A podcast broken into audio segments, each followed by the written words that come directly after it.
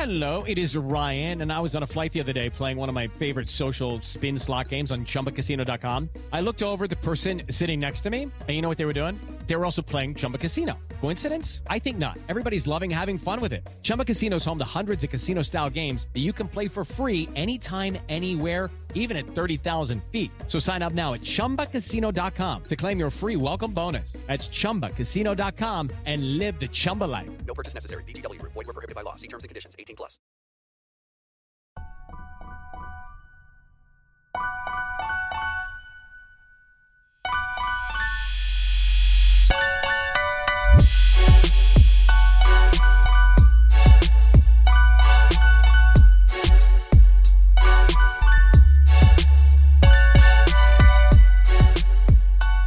What's going on, guys? Welcome to another episode of Bro History. It's Henry Zamota and my friend Danny Abdeljar. What's up, Danny? How's it hanging, bro? It's hanging low, man. Chilling as per usual. How about yourself? I'm doing pretty well. I can never complain. It snowed yesterday in New York. Yeah, yeah, a little bit of a Um, flurry. I, I remember that. It, yeah. it did not stick, Mm-mm. but other than that, I'm just I'm just uh, surviving. Um, so, what are we talking about today? Let's just cut to the chase. Yeah, sure. Uh, we're talking today about ancient Sumer and Akkad. So, AKA, this is something that you should definitely bring up if you want to impress someone on a date. So, if you're on a if you're meeting somebody for the first time, so you're on a date. Um, well, now there's no dates anymore, I guess, right? Since since uh, we banned I think Uh, there's social virtual, I think there's virtual dating on online stuff now. Like I think Uh, they're trying to push that, like Zoom dates. Zoom dates. So when you're on a first date and someone asks, "So what are you interested in?" Tell them that you're interested in ancient civilizations, and then report back to us. We want to know what happens. so your primary interest is I like to study ancient civilizations. I'm specifically very interested in ancient Sumer. You know, between the Tigris and the Euphrates River. Can I talk about some of the artifacts that I've studied firsthand?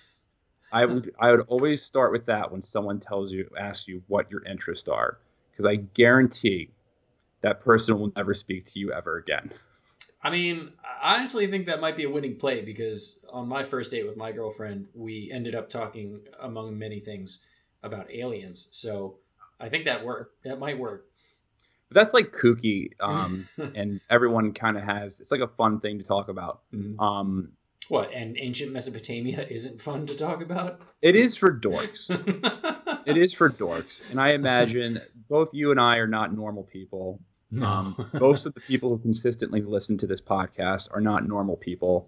Um, if they've listened to more than one episode, they're more most likely not a normie. Um, so report back, say, hey, what are you interested in? Oh, um, you know, when that person says, oh, I'm interested in, um, you know, The Bachelorette, or if it's a guy and it's like cars, just say, well, I'm interested in studying ancient civilizations. Specifically, I like to study uh, pictography and uh, and understand the origins of language. I study firsthand ancient artifacts.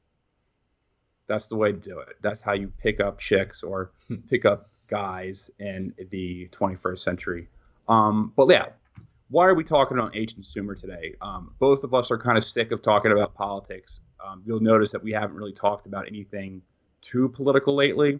Um, I guess if you count like talking about uh, the I- Irish Republican Army and and uh, the justification of who the target, maybe that is a little political. But other than that, we've been actually kind of been sick of uh, talking about politics. So we're talking about ancient civilizations.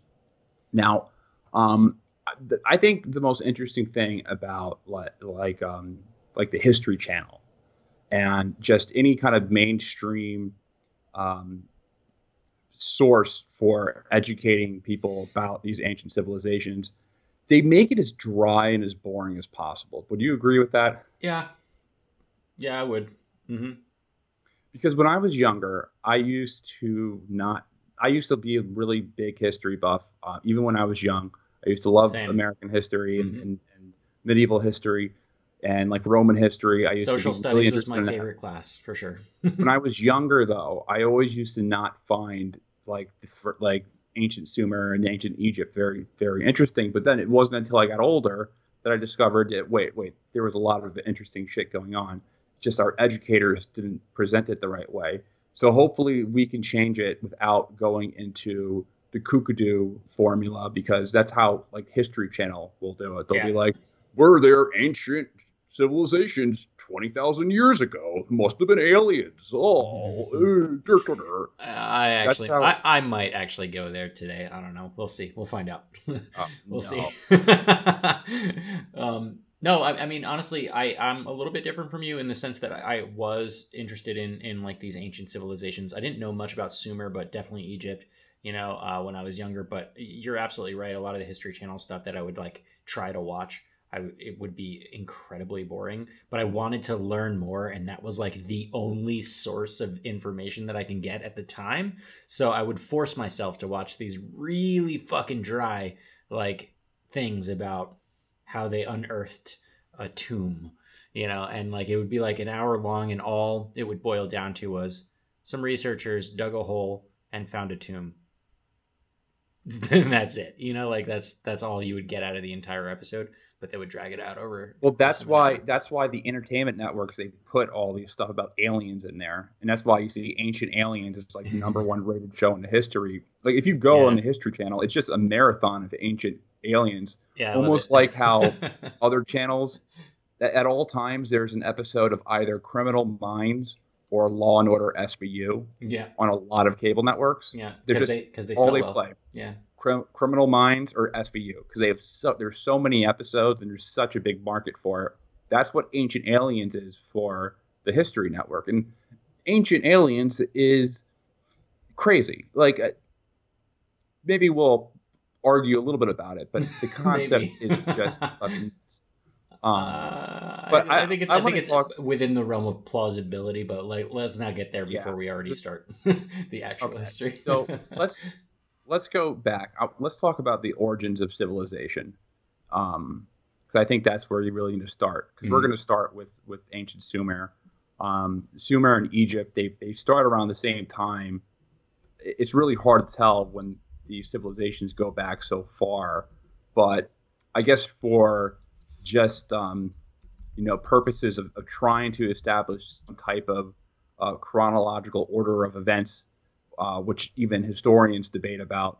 I, I think we'll just start with ancient Sumer. Sumer. Mm-hmm. Um, and I guess the theory is, I mean, the most thought of theory is that civil, civilization begins in the Euphrates and Mesopotamia, between the Tigris and the Euphrates River in Mesopotamia, um, and in the Nile River um, in Egypt. Mm-hmm. And it's they're they're able to create civilizations due to surpluses in food, right? Due to the grain storage. Totally. And and that's kind of the basis of political systems, like yep. the, the ability to store grain and uh, forecast food supplies in the future. Mm-hmm. Now, there is a really interesting theory about, and this is a pr- pretty, a lot of like scholars find this pretty plausible. Um, it's called the Challenger theory. I don't know if you've ever heard of that. Yeah, totally. Challenge response theory. Mm-hmm, mm-hmm. So civilization arose in uh, in Sumer because something that is interesting is that there's a um, the, the, the Tigris and the Euphrates River they they flood, but they flood unpredictably. Mm-hmm. So right. there's a lot of flooding, but they, it can happen at any time. Right. And one they of the attributed that, that to gods and and you know among other and their religion is actually super important for like the the establishment of their culture and, and their civilization. But to, to, that point, yeah, totally fl- floods mad randomly. It floods them. very randomly. So you get a sense of um, you in order to combat the the floods, then people need to band together and they need to create different types of uh, canals and irrigation systems to uh, prevent being really just wiped out. So this is where you had the first cities being built built in this area. Mm-hmm. On the other hand, you have a different theory though, because in the Nile River, it's completely opposite. So the Nile River floods very predictably. Mm-hmm. You you can predict when the Nile River is going to flood. There's there's it's like a ceremonial thing. And you, right. Also also heavily religious day. For them and and you know super it's important still, for their culture. it still floods to this day. Mhm. In that case, they are just able to cr- create massive surpluses. Um, and plus, Egypt is in the middle of the desert, so they relied on those agriculture zones because they didn't really have the ability to be or the resources to become nomadic uh, huntsmen, like you know hunters who would be traveling around. But um, civilization, let's just say, let's for uh, just e- purposes of making this an easy, fluid podcast, let's just start there. Sure. So, what is your what is your take on how uh, civilization started? Is it my take? Is it do you agree with me, or do you have something different?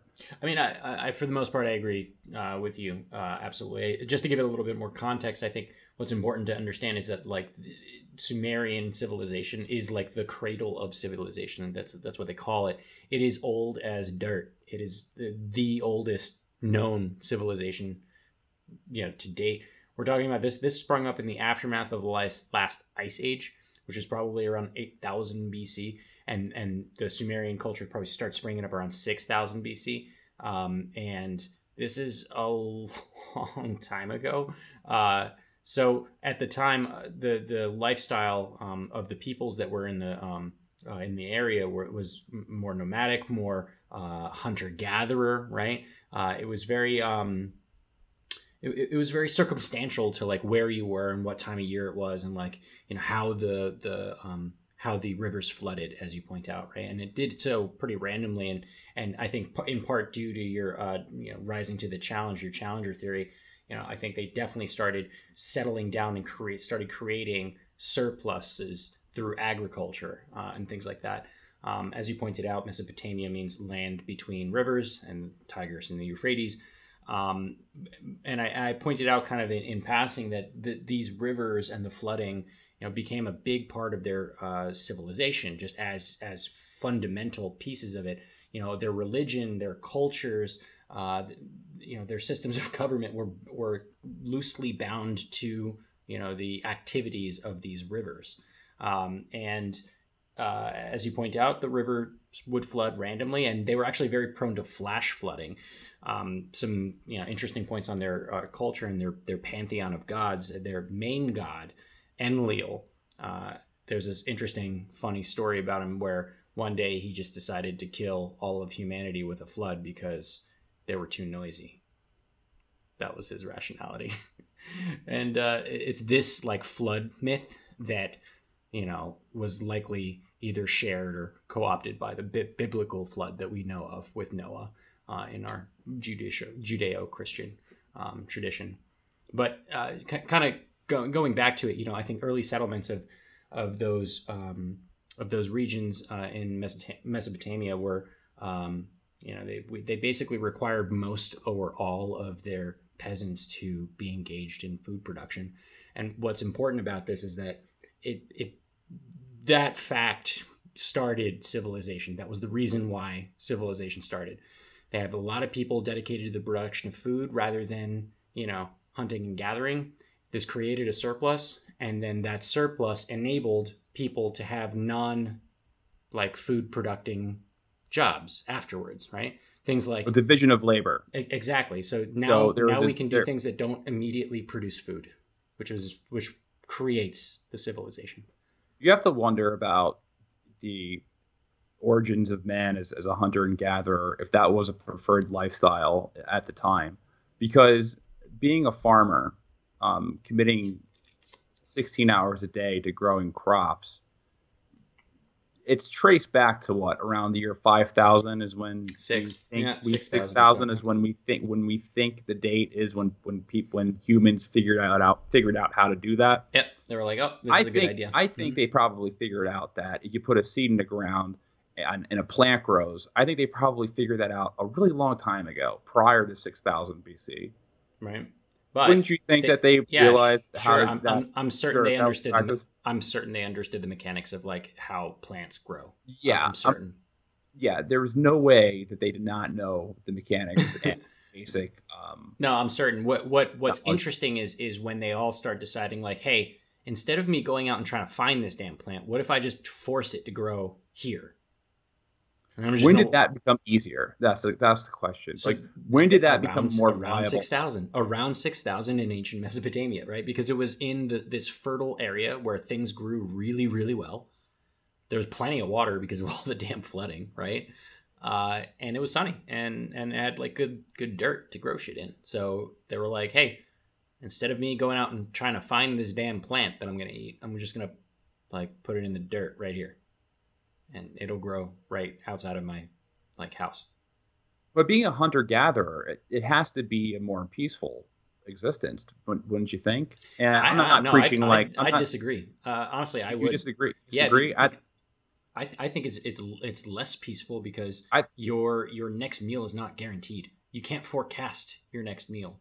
You know, you're at the mercy of nature for your next meal, and that's not, in my opinion, peaceful at all well at the time of like now we're kind of we had the benefits of civilization where right, you know it's led right. to unbiased very very comfortable lifestyles but at the time of committing yourself full time to agriculture as opposed to hunting and gathering mm-hmm. um, it must have been a, a, harder way of life because you're still putting in very it's it's backbreaking work to, yeah. to farm land it's and slow it money bring, it, honestly it's slow money it also potentially brings future of war and invasion and thing and all those nasty things like that because right. Well they had know, at the time they're stuck no, in one place. they had no they had no idea that that would be an outcome. And but that's not the only outcome right? So I, th- I think what's important about this is that it's a give and take right? On the one hand you have more predictability right? You have less migration so you can put up roots so you can actually have like a really nice house right? That was a thing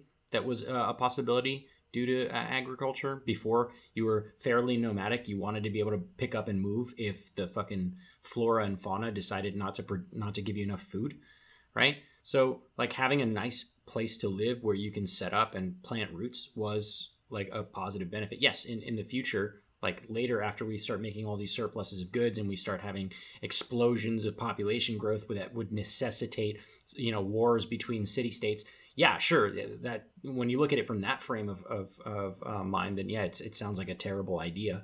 But it's all relative and it's all a give and take. And I think at this juncture in history, the ancient Mesopotamians decided it was a smarter idea for them to plant roots and set up shop in this fertile crescent rather than bounce around everywhere and try and like follow or chase their food. And to that point, once they started creating this surplus of food, this actually um, did a lot of interesting things. So one of them, as I was pointing out before, it allowed for non-food producing jobs, things like merchants and weavers, metallurgists, and like fucking poets and artists and shit, like random shit that wasn't related to food. So now a culture can start, you know, uh, uh, developing. Architecture can start developing. All of this stuff is a direct result of the fact that we don't have to go and chase our food anymore, and we don't have to spend you know our entire day and our entire lives thinking about where's our next meal coming from because we already know it's in the field right over there you know? Um, and so i think probably the most the most important um, like staple for this type of civilization was uruk which was one of the city states in ancient mesopotamia at the time. Um, just to add some some uh, a little bit of color to that uruk is we don't really know where the name Iraq comes from. But this is probably it. this is probably where it comes from. Yeah. Uruk. Is it, is it the ancient Ur Mesopotamia? Uruk. Yeah. Some mm-hmm. some British officer just made the word Iraq up. Like yeah. there's like we'll just call this piece of sand Iraq. Yep. It was most likely from Uruk. Right. But in in Uruk uh, is where we start seeing the first like civilization, like the first what we would understand as civilization, like large buildings were plentiful in Uruk, as opposed to just nothing, like a bunch of nothing before. Um, they had social hierarchies at the time. Um, it was like mostly religious driven, where our you know it was pre-stratified actually, where the religious people uh, would run everything. So they didn't have kings at the time. They had like a like a religious like high priest, if you will, and then underneath the high priest they would have administrators, like scribes, uh, some other priests, like lower priests, and then the bottom rung of people would be the peasants, the folks that actually did the you know the, the food jobs. And then there'd be like different stratifications between each of these rungs as well, but that's a, like a simple way of putting it. So that's like the first like caste system comes from there. Take it or leave it. You, you might not li- actually like that part. That might actually be a, a negative uh, consequence of, of um, you know this agricultural lifestyle. Um, but here's another really good one. So writing sprung up. The first known system of writing is is like Sumerian cuneiform, um, and at the time it was probably more of a way to keep record of things like taxes and food distribution. By the way, taxes. This is when taxes were established. I'm sure all the libertarians that listen to our show are probably, you know, cringing like, "Oh, fucking Sumerians invented taxes." Uh, well, they did. Um, and then uh, let's say so oh yeah so back to cuneiform it, it, it, wasn't really like a like a spoken language more so than just like a like a receipts. It's picked picto it's yeah. pict, pict, pictography all right? That's the right word pictography. It's yeah the, same thing as hieroglyphics. it was kind of like hieroglyphics. But it was better it was better Sim- than simple it was simple symbols right? Uh, the the first forms of it looked more like hieroglyphics and then the late form of cuneiform uh, is more like just kind of scratches and like symbols. Um, and it was more like receipts to, to be very honest, rather than like spoken word. But then eventually they started using it to record more than just like, hey, today I gave, you know, fucking Henry 10 barrels of wheat, you know? And then it became something more like the Epic of Gilgamesh, which I want to talk about in a second. But um, it's also possible. Um, so Ur- Uruk was kind of all over the place here. Um, and it influenced a lot of Mesopotamia and beyond. A lot of the architecture, um, a lot of the tools were found across the region from what today would be known as Syria to like Iran to like Turkey. All these areas were dominated by um, by the the culture and the and the stylings of Uruk, um, and sometimes older uh, establishments that were in those regions were violently erased uh, from because of Uruk. Um, and uh, this was probably the earliest forms of organized warfare which to your earlier point this is probably one of the negative drawbacks right? Because well here here is here was the point i was trying to make earlier. Mm-hmm. um, i know i'm not an anti-humanist where i think people should go back to nature. I, I enjoy civilization. Return to monk I'm just, henry. I'm just saying at the time i don't know becoming a farmer and working the land I wonder how preferable of a lifestyle that was compared to maybe somebody who was still like you know chasing after buffalo or something like that. Mm-hmm. Um, just because in those areas, so in Sumer, in, we may we might talk about Egypt. We might save Egypt for another episode because it's there's there's so much content. But you know we were comparing we were planning on comparing the two today, so we might stick Egypt in another episode. But one of the big differences between Sumer and Egypt that I want to just stress right now is that Sumer is wide open with no natural boundaries. Yep. So flat because of that, yeah, you have different people moving in from different directions. Yeah. Therefore, the area experience. Yeah, it was it was polyethnic for sure. There were yeah the, yeah. Therefore, the, this, it's an area that experiences a lot of turbulence and warfare. Mm-hmm. Um, unlike Egypt, which is in the middle of the desert. So, or more the ancient Egyptian civilizations on the Nile were largely remote from other societies, so they didn't have that same. They're more homo- they're more homogenous, yeah, for sure. Um, now, they between 3000 BC to 2400 BC, um, allegedly, these dates that go back so far in history, they're always changing um, in like the scholarly circles. So um, we're just saying that long fucking time ago, long, a long time ago. Yeah. Um, these city states were always at war, and they're also warring against against foreign enemies. Like the Sumer's main and like their one of their big rivals were the uh, Elamites. Yeah. Of northern Iran. Right. Mm-hmm, mm-hmm.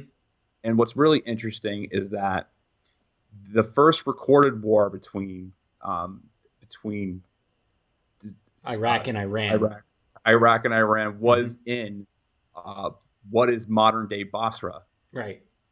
So it was in the southern part of Iran, and and that's um, where when, that's where the Iran Iraq war happened anyway. And that's exactly where the yeah. Iran Iraq war was. So the first war is the spot of where the second war is, which is just yep. kind of like a funny, weird, cyclical thing. What do they history. say? Like history rhymes, right? Yeah. Well, back then, they these ancient societies didn't believe in a linear form of history. That Right. didn't come until the Hebrews. Mhm. The Hebrews were the first ones to believe, like, you know, we're going forward.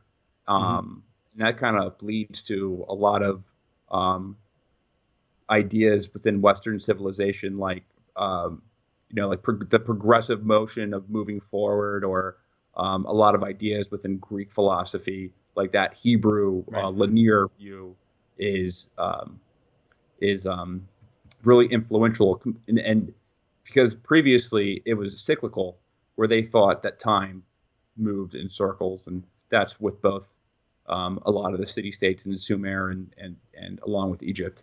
Right.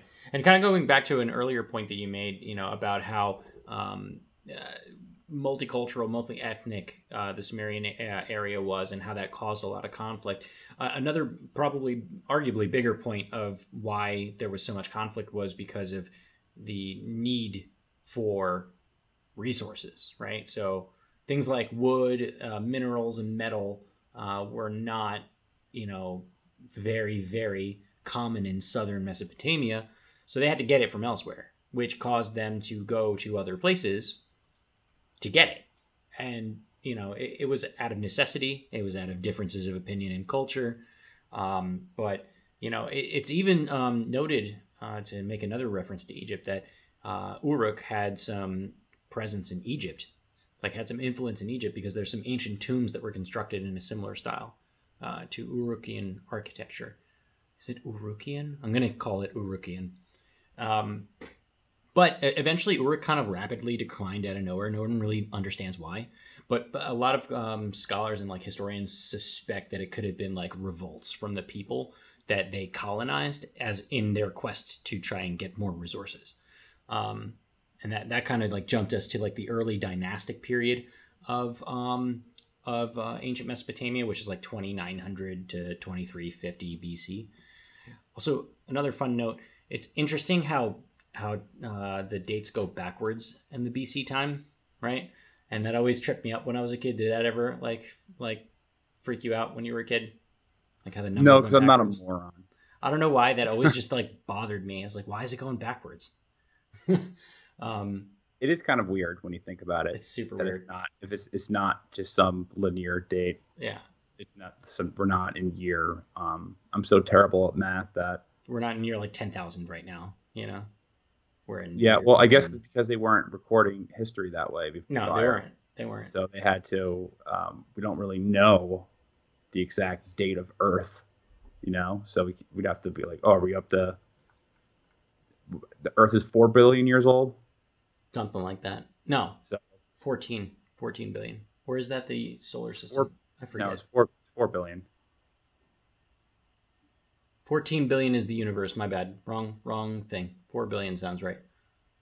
Um, but where but where was I? All right, but what, what I wanted to talk about was, um, I guess you want to talk about religion first, or do you want yeah, to talk? let's, let's do religion before we do warfare because I think the warfare one is a little more interesting and I can probably. Alright. let, let me let me add my Yeah. uh, crackpot theory on on how religion is formed, and um, Sure. you you uh, tell me what you think if you agree or disagree. Hmm. I think religion is formed at this time um, as a as a positive reinforcement for the hard manual labor of, of farming, because no one wants to fucking get up every single day and, and sow the crops Yeah. or but if you don't do that and if you don't create that surplus then you're all going to die you know if that becomes like a common theme within the within the um, within the society um, so i think that is a big part of how re- religion is created at that time at that time period Yeah. what, what's your Yeah, I, mean, I I have a similar take. Um, I, I don't necessarily know if I would, you know, put very nefarious, um, you know, uh, kind of it's not a motivations nefarious behind not, it. You i don't know? i don't know if it's nefarious but Yeah, I, I don't either, and that's kind of what I'm getting at. Like, I definitely know that you know the folks who who became the high priests and ultimately the top caste of the society were definitely the lazy ones that were just abusing you know religion to you know uh, make it so that they don't have to toil in the fields. Uh, that's that's abundantly clear to me. Um, but I think some combination of like uncertainty about like the mysteries of the world, like in this region specifically, like why the hell does it flood randomly? you know, like how the hell is that a thing? And and so some combination of that to try and help explain that. You know, when it when it would randomly flood and like destroy all of our crops, it must be because some god was very pissed off at something that we did, right? Some combination of that and you know the the thing that we said before, where you know some people just want to take advantage of the religion so they don't have to work in the fields. You know, I think it, probably both are true. So there's probably some truths to both of those things. But I, I, think definitely if we look at the history of it, religion plays a huge part in Mesopotamian um, civilization and culture. Um, you know, it's almost um, necessary because that control that um, that the religious institutions of ancient Mesopotamia had is what organized the government and what organized the you know the rapid and massive expansion of both population and technology, architecture, and war. Uh, like this was a huge. This was the glue that held it all together. You know, and, and in places like Uruk, know, after that fell, there started springing up a bunch of different city states, right? Uh, places like Uruk, which was technically the same city, but just like after it was in its prime.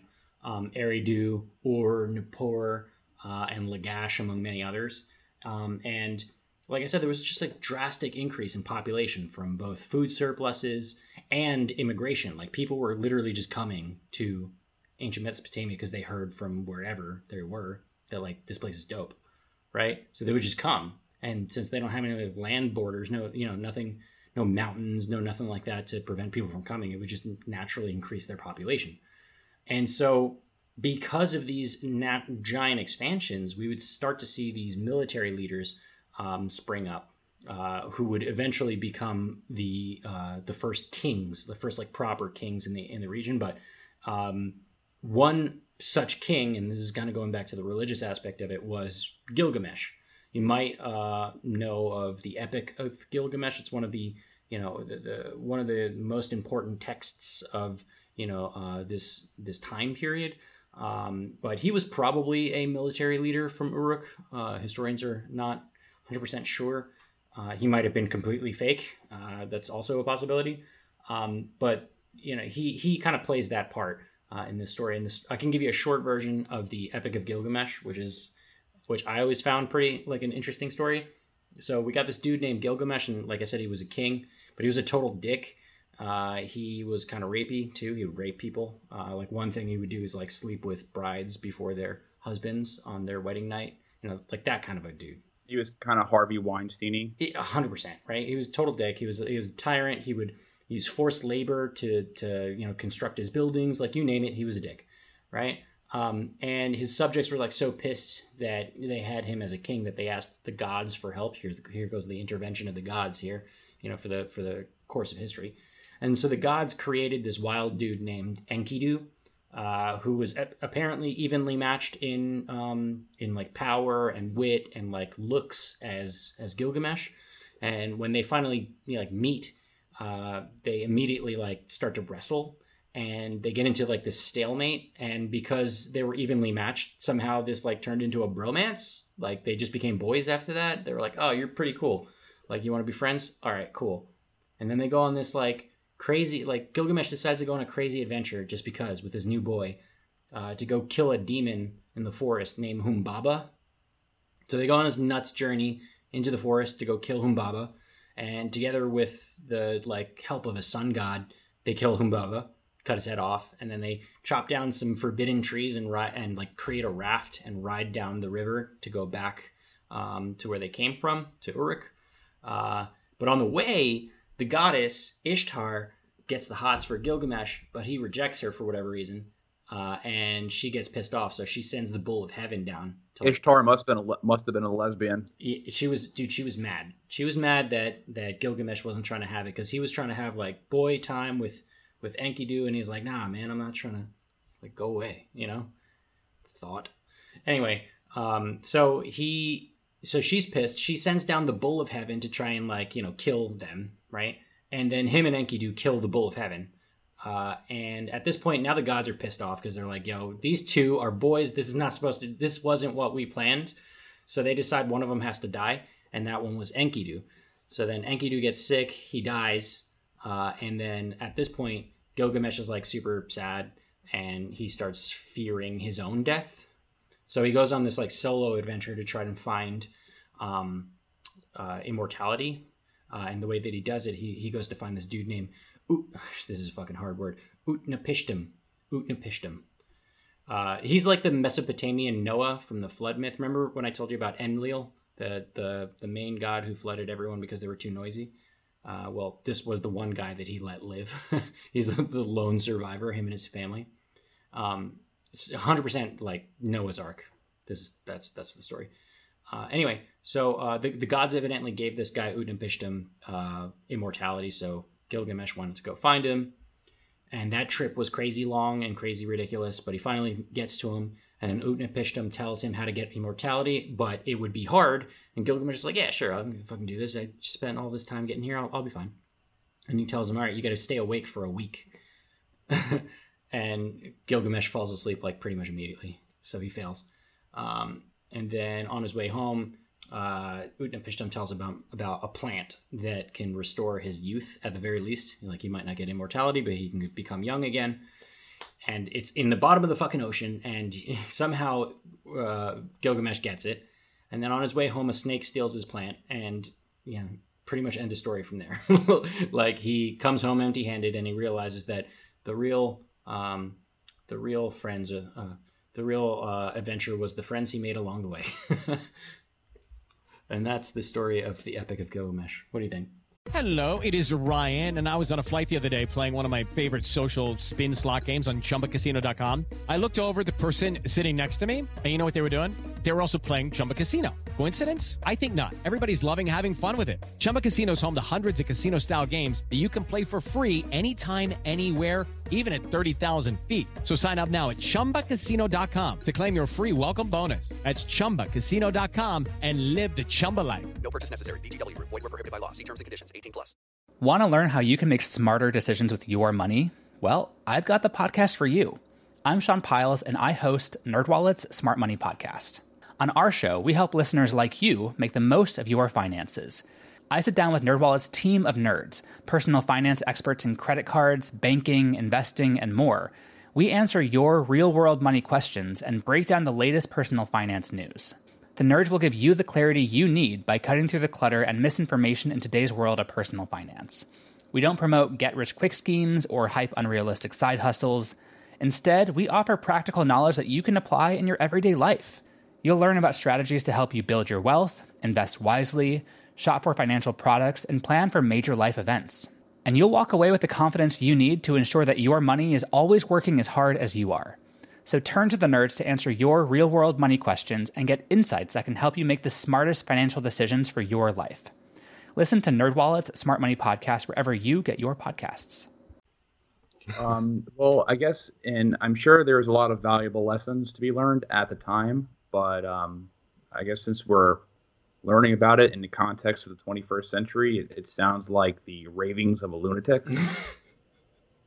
yeah, I mean, I like the story because it's not like this tip, this like typical like good guy does some good things and like you know happy ending. It's more about like this bad guy who kind of learns to be not so bad, but then doesn't get what he wants in the end, and then is just satisfied with the fact that that's life.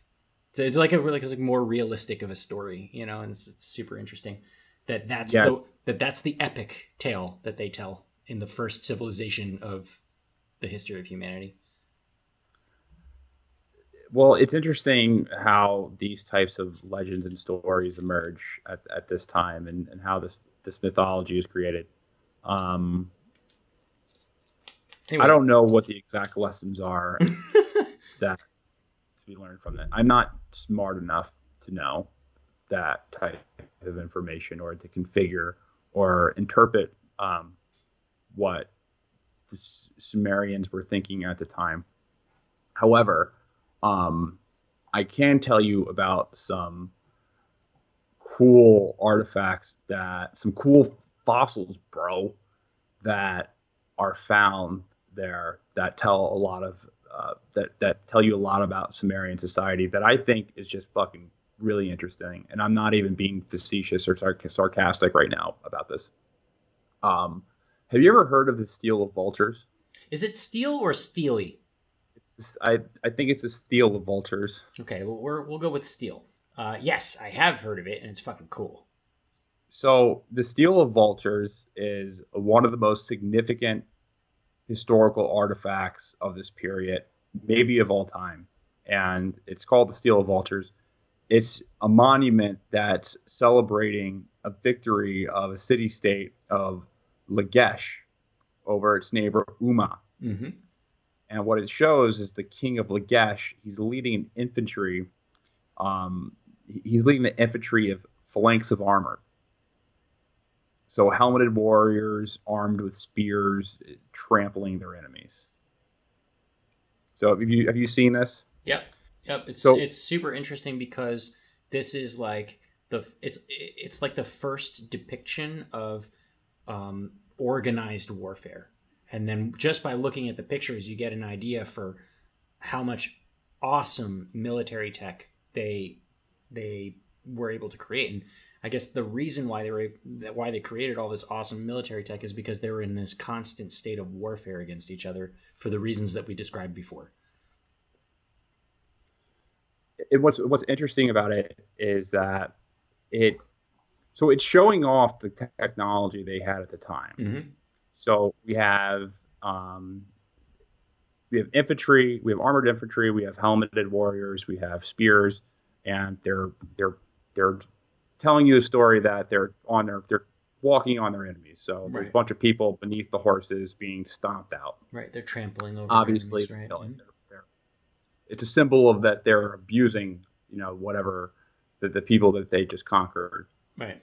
Um, in the king, in the king's hand, he has a socket axe, and he's riding a chariot. And in a lower panel, the king's also there's another depiction of the king. He's holding a sickle sword. So what we know from that is that Sumerian infantry, they fought in a, a phalanx formation. Phalanx. So phalanx formation.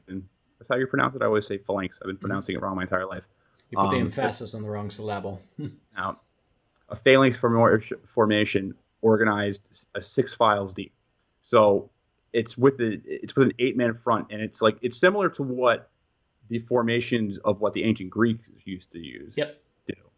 Mhm. So what we know about that type of infantry setup is that it requires training and discipline, and these had to be professional soldiers. Yeah. Yeah, no, to- totally. And I, I think at first they were probably conscripts or like volunteers, um, because that's how all professional armies start. But just like very much like you know a lot of the current wars in the in the region, you know, you stay there long enough and you have enough battles and you quickly become a seasoned veteran and you know these people become battle hardened and so part of this battle hardening is you know this very very advanced um, organization. Like before you know wars or what would you know what you might consider a war was fought very loosely and very disorganized. And like you were responsible for making and crafting your weapon and or armor if you were lucky enough to have one. Whereas now uh, we see standing armies and, and mercenaries together uh, where the the kings and the the, the religious uh, um, people would you would supply the armaments and would supply the you know research and development for creating new new weapons and new tactics and things like that. Uh, this was very very different. It's like going from a fist fight to like a like organized war, um, and that's what's so important about this. And I think you you kind of breached briefed over a lot of the technology there. I think there is so much that's in there that was important. Well, let's go over Mhm, it. Yeah. Let's let's let's let's go over um, piece by piece what's it what we find in the Stele of Vultures because it's a showcase of you know what Sumerian. It, it's a it's a recorded piece of uh, of history that is showcasing you know what they had at the time. Mhm. It'd be like finding a picture of like our troops, you know, with with guns and tanks and stuff like that. Right. So um, first thing, the helmets.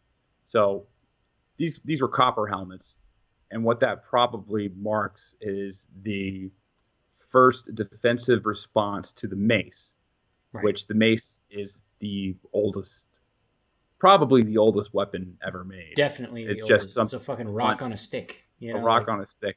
right. So you have a, a defense, a, an item that is a um, defensive in nature. So you see that from Sumer. Um, The most striking thing is the chariot. Yep. So the first military application of the wheel is depicted on on the steel, which shows um, it's King Eannatum riding in a chariot. And the, Sum- the Sumerians also invented the wheeled cart, hmm which became the standard vehicle for like logistical transport in the Middle East until until the time of Alexander the Great. Right. And really, I mean, the chariot ranks among the, the major military innovations in history. Undoubtedly. hmm Um, however, what most historians believe that this version of the chariot probably was not a major weapon at this point in time yet, because there was no there's no evidence that the Sumerian chariot was ever uh, being produced in, in, in quantity. Yeah, well, they were hella expensive and and very very difficult to manufacture at the time. But the fact that they had them and that they used them, I read somewhere it was like like uh, the the main king would commandeer the chariots of the lesser governors and like vassal state, you know, heads. And each of them were responsible for having their own chariot or chariots, plural, and maintaining them and creating them, things like that. There wasn't like a like a central production hub for chariots. Um, they were very expensive. They were status symbols, um, but they were very effective too. But I think because of like what you said, because they weren't created in quantity, you wouldn't necessarily consider it like a a very important weapon at the time. There probably weren't units of chariot like No. chariot units that were used No. for like striking people at a Right. long distance and then chasing down uh, fleeing forces. I don't think they were used like that. Um, but you know, later chariot drivers and, and archers and, and spearmen they became the elite fighting corps of a lot of the ancient militaries. Mhm. Um, the sickle sword, Sickle So- sword. the sickle sword, um, it shows a king holding a sickle sword. And the sickle sword becomes the primary infantry weapon of, of the Egyptian and basically all the biblical armies Mm-hmm. that come at a much later date. And there's there's strong evidence that the Sumerians invented the sickle sword. Yep. Um, Very Armored- very likely. armored cloaks.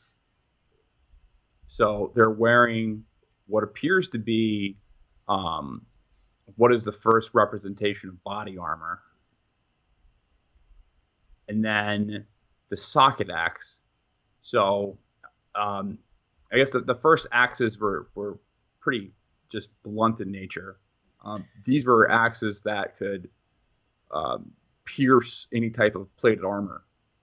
So it'd be able to uh, uh, pierce bronze armor, pierce leather armor. It'd be able. It just had higher killing power, and had to do with how the the blade was attached to the actual staff. Right to the hilt, right, and that's the important. That's the important part of this. That it's the socket in the socket axe because they Yeah. they had axes, right, for cutting down trees and like, you know, cutting things, and they did use them, you know, uh, for self defense and for warfare. But the problem is that the way that they were that those axe heads were affixed to the you know to the hilts were it was really super weak. So they were able to create this bronze socket that you can put around the hilt and affix with pins and it made it so that it held on much tighter so that it would survive a massive blow against something hard like bronze. Yeah, it's it's pretty crazy. It's pretty crazy to think that they had bronze. They even had bronze armor at this time. Yep. I Um, mean, it was the Bronze Age. That's I guess Yeah. that's why they call it that. Mhm. Um, the the military organizations. So we don't know much about the military organizations of, of Sumer in the third millennium. Um, I think a lot of the stuff that's out there is, is speculation. We do know that a typical city state around the year 26 BC, for instance, could have potentially 30 to 35,000 people living there. So a population of that size could probably support an army between four to five thousand men. Yeah, for sure. And and by some accounts, uh, and I know we'll probably move on to Akkad at, at this point, but Sargon of Akkad um, fielded an army force of approximately 5,400 men to many accounts, which would make it doesn't sound like a lot now, but that would make it legitimately the largest army in the entire world at the time. Let's let's talk about talk about Sargon of Akkad. Or just Akkad in general. Uh, yeah. Sorry, yeah, sorry. Well, yeah, Akkad. Um, so Akkad is a city state up in the north, the northern part of Iraq, right? Yep. Uh-huh. And, and they in, come in, down in Mesopotamia. Yeah. Southern.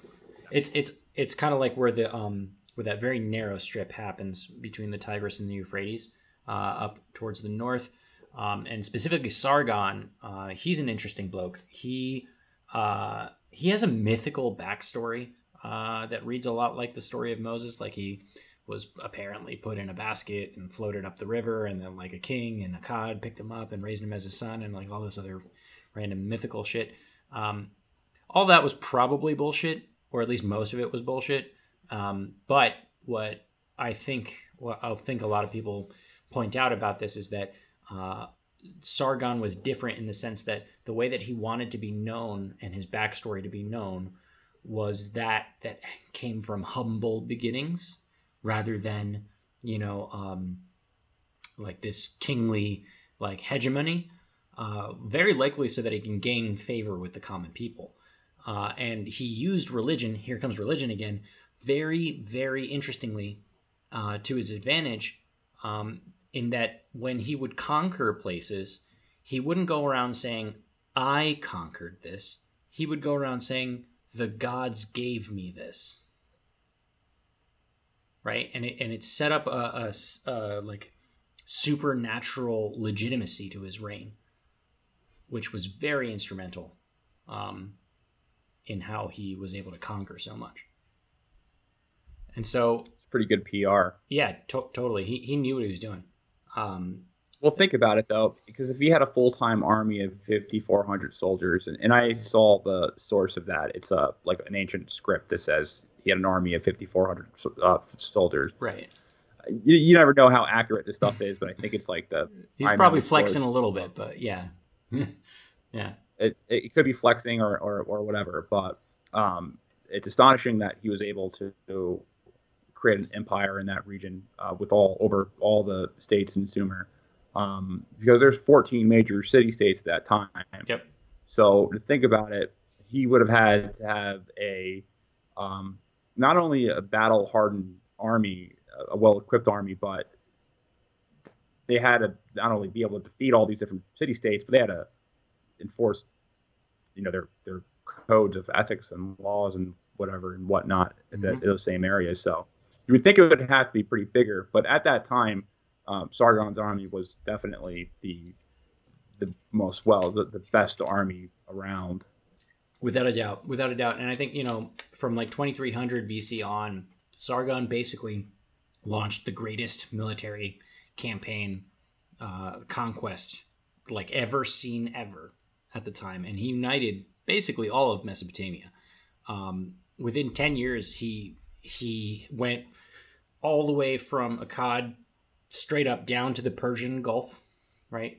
Um, and it was very interesting because when he got there, he did this like ritual ceremony where he was washing his blades in the river, which was like um, symbolic that like, oh, I've conquered everything there is to conquer, you know. Um, but he didn't stop there because then he t- he went back up north and he he pushed all the way northeastward uh, to the Taurus Mountains in Turkey.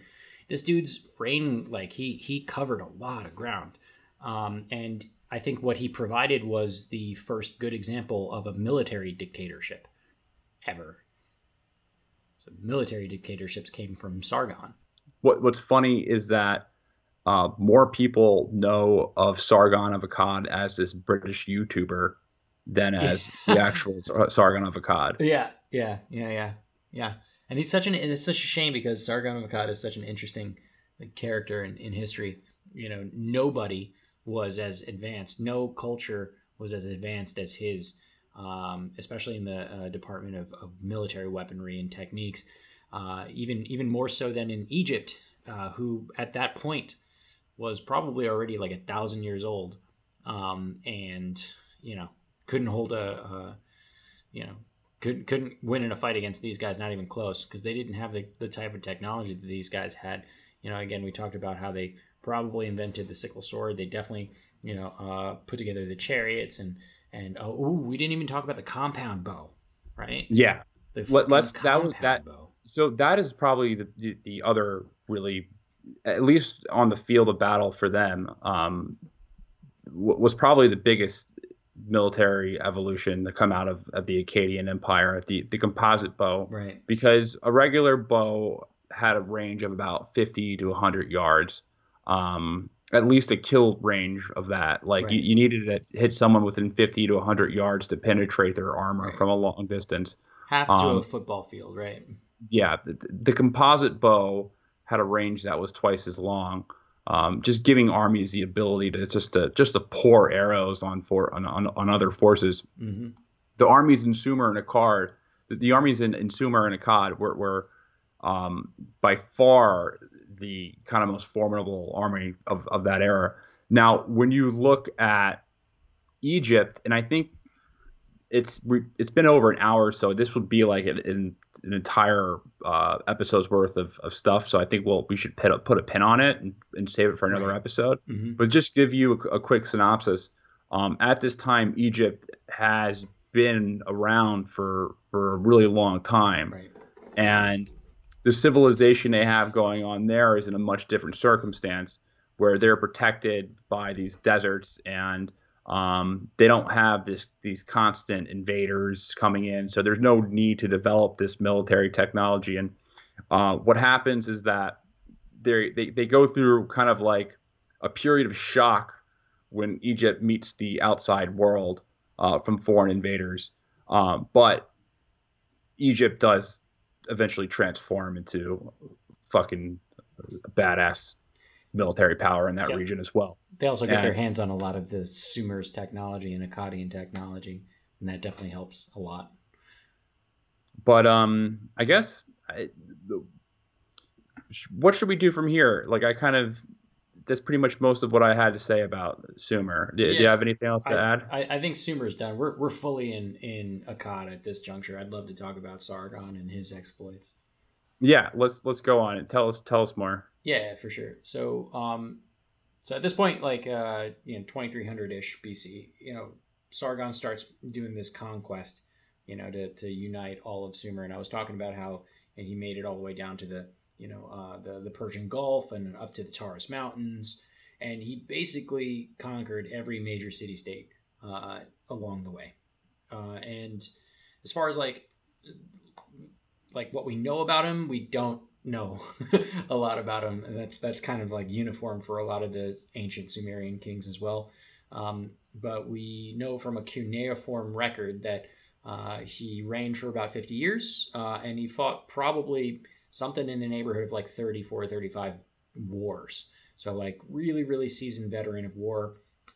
Uh, I, I mentioned before, you know, that he seasoned uh, that he held a, a, mil- a core military force of 5,400 men. Um, probably full standing army mobilization would have been much much bigger than that.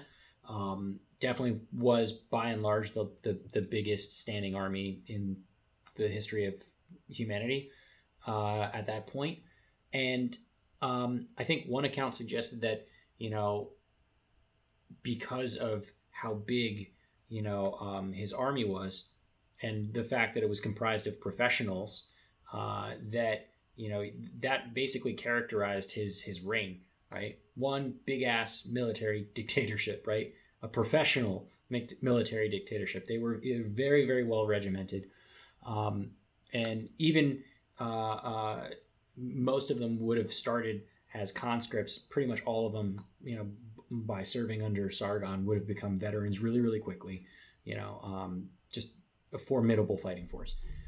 And i think that you know, during during that that period, the this the period of Sargon of Akkad, you know, the it, it con- contributed to like a big uh, um, number of of these uh, military technologies. We we we pointed out a lot of them, um, and I think this is definitely the driving force of a lot of uh, why uh, they were able to conquer so much.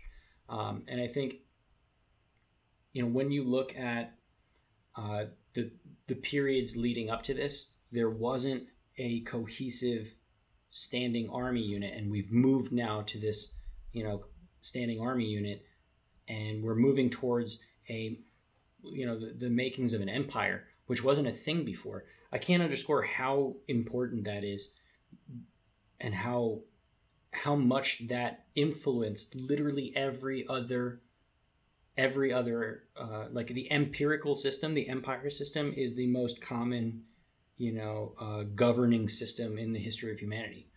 And it started because of sargon of akkad.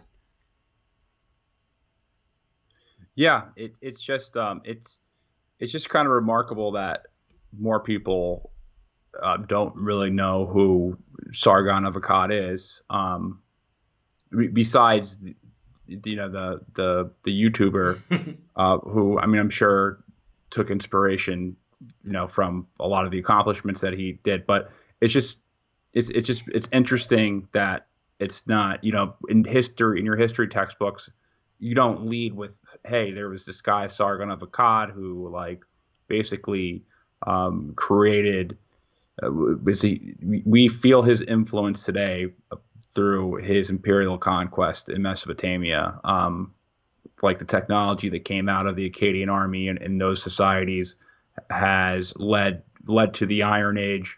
Well, I mean, this was the Bronze Age that we're talking about. Yeah, I mean, yeah. So, totally, but he he ushered in that Iron Age, and I think he wrote the playbook. He, that's that's kind of what I'm you know trying to get at. one one other interesting thing is that be, he had to figure out how to make an empire, and it's hard to do that, especially when you're expanding into you know a region like Mesopotamia that was so culturally and ethnically you know uh, uh, different right like every it's, it's a lot of different cultures a lot of different ethnicities a lot of different types of people uh, and what that produces when you're conquering all these people is a lot of rebellion so um, the period of, of Sargon of Akkad and his uh, successors, his, his son, and, and, especially his grandson, whose name eludes me. I'm, I'm actually upset that I didn't write it down.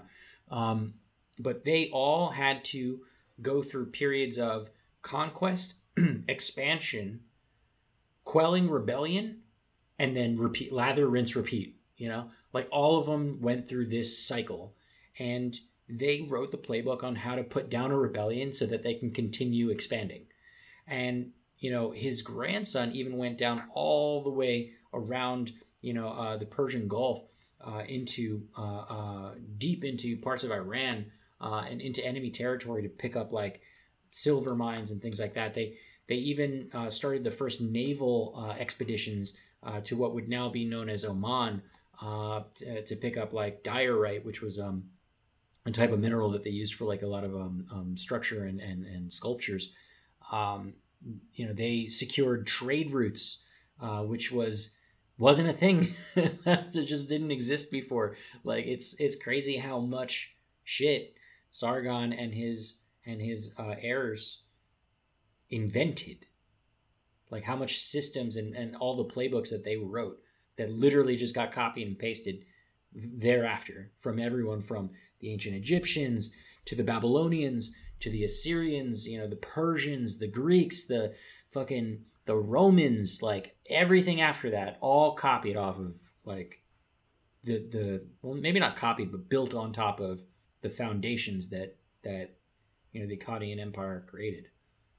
And what's what's really interesting is that is how all these systems just evolve in in like the next centuries. Mm-hmm. So we're way back in history. It's it's kind of funny to think that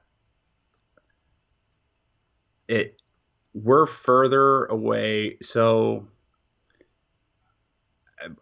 I'm so bad at math, doing quick math right now, but um, there's like that funny. Um, even medieval society is closer to us than medieval society is to Sargon of Akkad right. and the Akkadian Empire. Mm-hmm. Um, and there was probably more uh, military organization uh, within those ancient armies than there were in like these various kind of feudal states in Europe. I mean, put it this way: Sargon of Akkad is 2300 BC. Jesus is closer to us than than he is to Sargon of Akkad. Yeah, Just let just wrap your mind around that. Ro- the the mac the the um, height of the Roman Empire Is closer to the us. Pax Romana, which is like 86 AD when their borders were the furthest, Right. or they extended out like from Germany to Egypt, Mhm. um, is closer to our time than they were to Sargon of Akkad. right. That's how fucking old this is. It's crazy. It's just hard to like just imagine that. Like I I, I have trouble thinking and um I I I have I have a really difficult time um conceptualizing uh, like these ancient societies. I I just think like I my brain automatically thinks that these people must have been so primitive, you know? Right. It's been so far it's so far back in time hmm and if you look at like a thousand AD or maybe not a thousand AD, but, but like let's say 600 AD, hmm um, and you know how uncivilized that period has a reputation of, or that repu- that reputation has a very uncivilized period. You would think that civilization would progress from like year, you know, from the first year that you know these city states were emerged, and eventually um, there wouldn't be any kind of declines in between. But when you look at time, it's not like that at all. Like there's these ups and downs Yep. and ups and downs, and you see that even in that region. People will forget at literally everything about every like the like the the Akkadian Empire had fallen and died and probably was nearly forgotten by the point that the Roman uh, the Roman Empire had just started. You know, so so they, they almost had to start over. Uh, but in in many ways, like they were just repeating a lot of the same shit that w- that already happened. what's what's really interesting is when other because I guess if you were some society back in ancient times, let's just say if you were a society in 800 BC and you walked into some like temple structure, you didn't know what the hell on earth that Right. was. You were like, what is who built this thing? Right, Like who like stumbling across a pyramid, and you're just like, "What the fuck? like How did they what? do this? Like, who It did had this? It had, to, be, the aliens. gods. It had to be aliens. Is that where the aliens reputation? How does? Can you give me a quick synopsis of like Of the why? ancient astronaut theory. Yeah. Yeah, Okay. So th- okay, and I'm glad you left me like five minutes or so to talk about this because, uh, full disclosure, I think this is like crazy in many ways, but like so is a lot of history and so is a lot of shit that we don't know. Um, so I will preface this by by like openly stating that this is a crazy fucking theory. But the theory goes that people, ancient peoples, went from fucking nothing to like the you know the Sumerian Empire, ostensibly, you know, in the blink of an eye, just like overnight. They figured out how to fucking farm. They figured out how to, you know, how to make buildings. They learned. They they they figured out complex math, how to map the stars, like all this shit. In in you know over a historical period, what would be considered the blink of a fucking eye, right? And so the ancient astronaut theory posits that you know uh, it's because aliens came and told them how to do that shit, and because aliens came and did like genetic shit to their humans, and like specifically if we were talking about like the the Sumerians, you know, they have these gods that evidently are called Anunnaki, and Anunnaki stands for those who from the heavens came. Right? So they literally came from the sky. They're the sky people. Right? And they would show up and, you know, they would look fucking weird and different. And some of them would be giants and, you know, some of them would fly magically, you know. And like a lot of this is just like poetic, romantic shit that, you know, probably people who were stoned on, you know, the drugs of the day came up with, you know? But a lot of it when you think of it like in the context of like could that have been intelligent design? Could that been have been technology and just the way that ancient people tried to describe it? It makes for a very interesting you know, uh, thought idea. And you know, when you look at structures like the pyramids or structures, you know, like these giant temples and palaces that that these what you would describe as like primitive people just magically learned how to build, you know, it it really makes you think like, did they get some help? At the same time, I will also say that it's almost offensive to say that aliens came in and gave them all that technology because it's like not giving credit to how fucking genius these people were, you know, and their ingenuity and their and the, and the human, you know, uh, um, like drive to evolve and, and get better. Uh, and in a lot of ways, that's also true. You know, that's the it is kind of offensive to to you know right away the the you know the, the conquests and the um, the amazing spectacles that you know a human is able to do basically on their own just by saying that aliens did it it's kind of a like an argument for like the the god of the gaps you know where like religious people often say that you know if you can't explain it it's because god did it until science is able to come in and explain how something is something is and then whatever it is that science can explain at this moment is the God did it. So the ancient alien theory is very much like saying God did it, um, but more plausible in the sense that you know it's not we're not talking about a divine or a celestial being anymore, right? We're not talking about an all powerful thing. We're just talking about something that's more advanced than we are.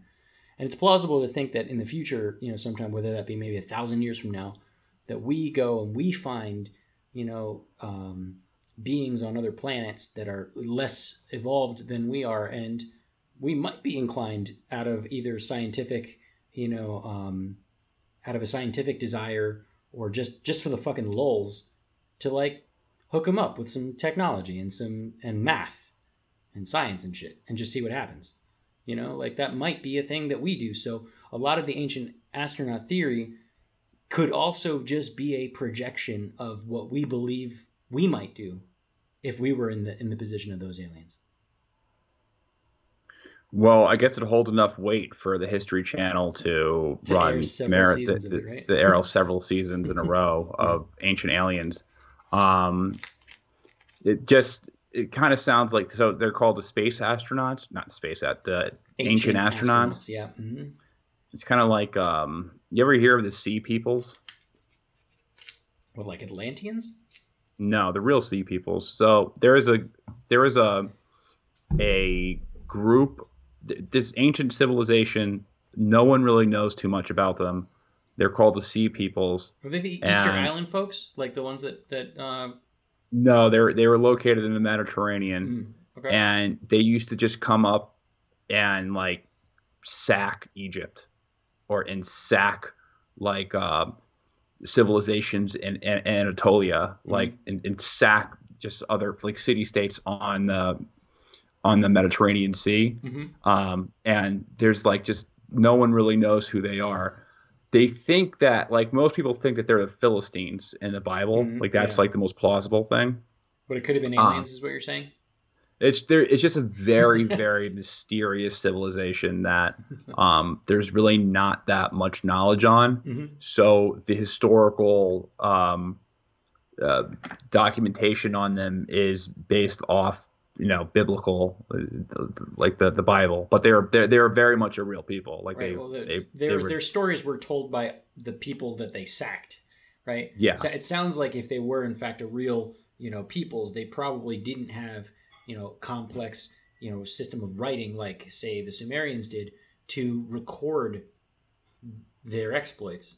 And if they did, maybe that's been lost to the seas.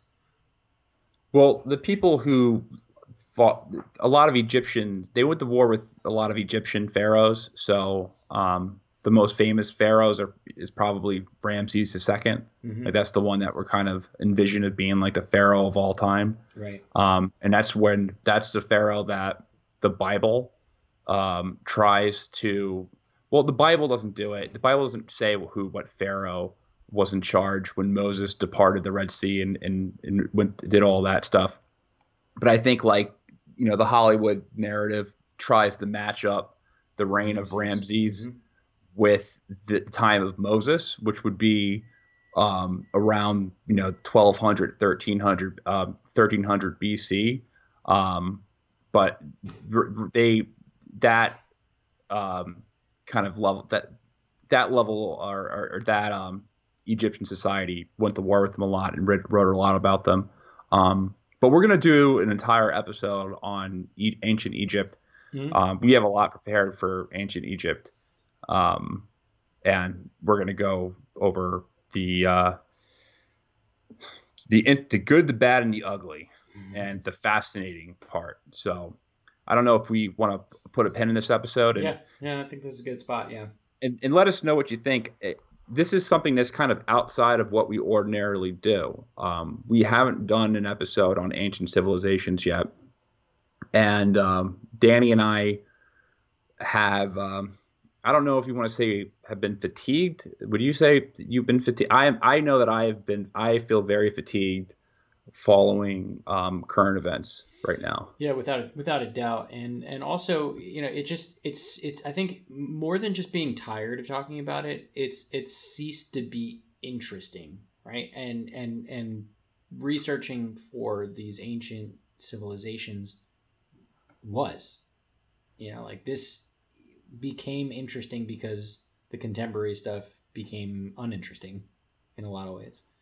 I wouldn't say that I'm uninterested in the contemporary stuff. It's just that right now, um, I don't feel like talking about politics for the next month or so. I just, I'm just, I'm worn out. Like I'm still don't. We're not going to stop doing episodes on geopolitical situations in the in the world. Um, I, that's something that we're not going to we're we're not going to start avoiding and, and, switching the the content entirely right. of the show. Um, just I'm just break. saying it's right now. I only have so much I can say about the Iran nuclear deal right. until my head blows off. You know, like right. I. I don't have anything else to say about the Iranian nuclear program. Like I don't have anything else to say about um about um you know oil prices right now. Like I, I just Nagorno Karabakh. I don't. I just I, I don't. Um, I'm, I'm running out of uh, steam on some of those subjects as of right now. Um, so we're concentrating on ancient civilizations because they're um, they're interesting and they're fascinating, and um, I it kind of came up. Danny and I were talking about this, and I was like, Danny, I'm I'm interested in. I've just been like nerding out on like ancient Sumer lately, and Danny's like, dude, I just watched something on the, the Epic, Epic, of, Gilgamesh. Gilgamesh. Yeah. And I was like, oh, so we're yeah. on the same page. Yeah. So um, we plan on doing more of these episodes uh, covering Egypt along with the Assyrian Empire um, and just see where it goes from there. Um, so I hope you like this episode. Give us feedback if you enjoyed it. Um, you know, we we ultimately want to do episodes that we're interested and passionate about, but we want to follow the marketplace and, and make sure that you guys are interested in what the topics that we're picking are, are interesting topics. Um, because you know we're talking about usually contemporary wars, and now we're talking about ancient civilizations. Uh, but I feel like we can we can uh, we can we can handle both types of sh- shows. Yeah, um, make sure that you rate and review the podcast. Um, it is the number one way to help us grow. It rate us five stars. Um, that is the uh, the preferable rating that we would request from you. Um, do it on Apple. If you have an Apple podcast, just go and click the five star the star thing next to the the art the podcast artworks, and then um, yeah, write a nice little review. Um, if you want to support us on Patreon, you'll get access to our Slack account where we talk and chit chat. And um, that is all I have to say. Same here. Peace. All right. Peace, guys.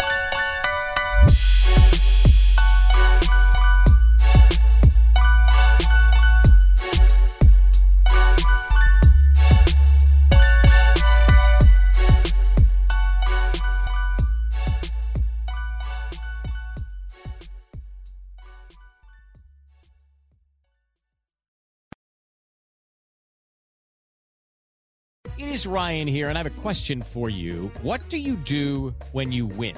Like, are you a fist pumper? A woohooer, a hand clapper, a high fiver. I kind of like the high five, but if you want to hone in on those winning moves, check out Chumba Casino. At ChumbaCasino.com, choose from hundreds of social casino style games for your chance to redeem serious cash prizes. There are new game releases weekly, plus free daily bonuses. So don't wait. Start having the most fun ever at ChumbaCasino.com. No purchase necessary. Group. Void were prohibited by law. See terms and conditions. 18 plus.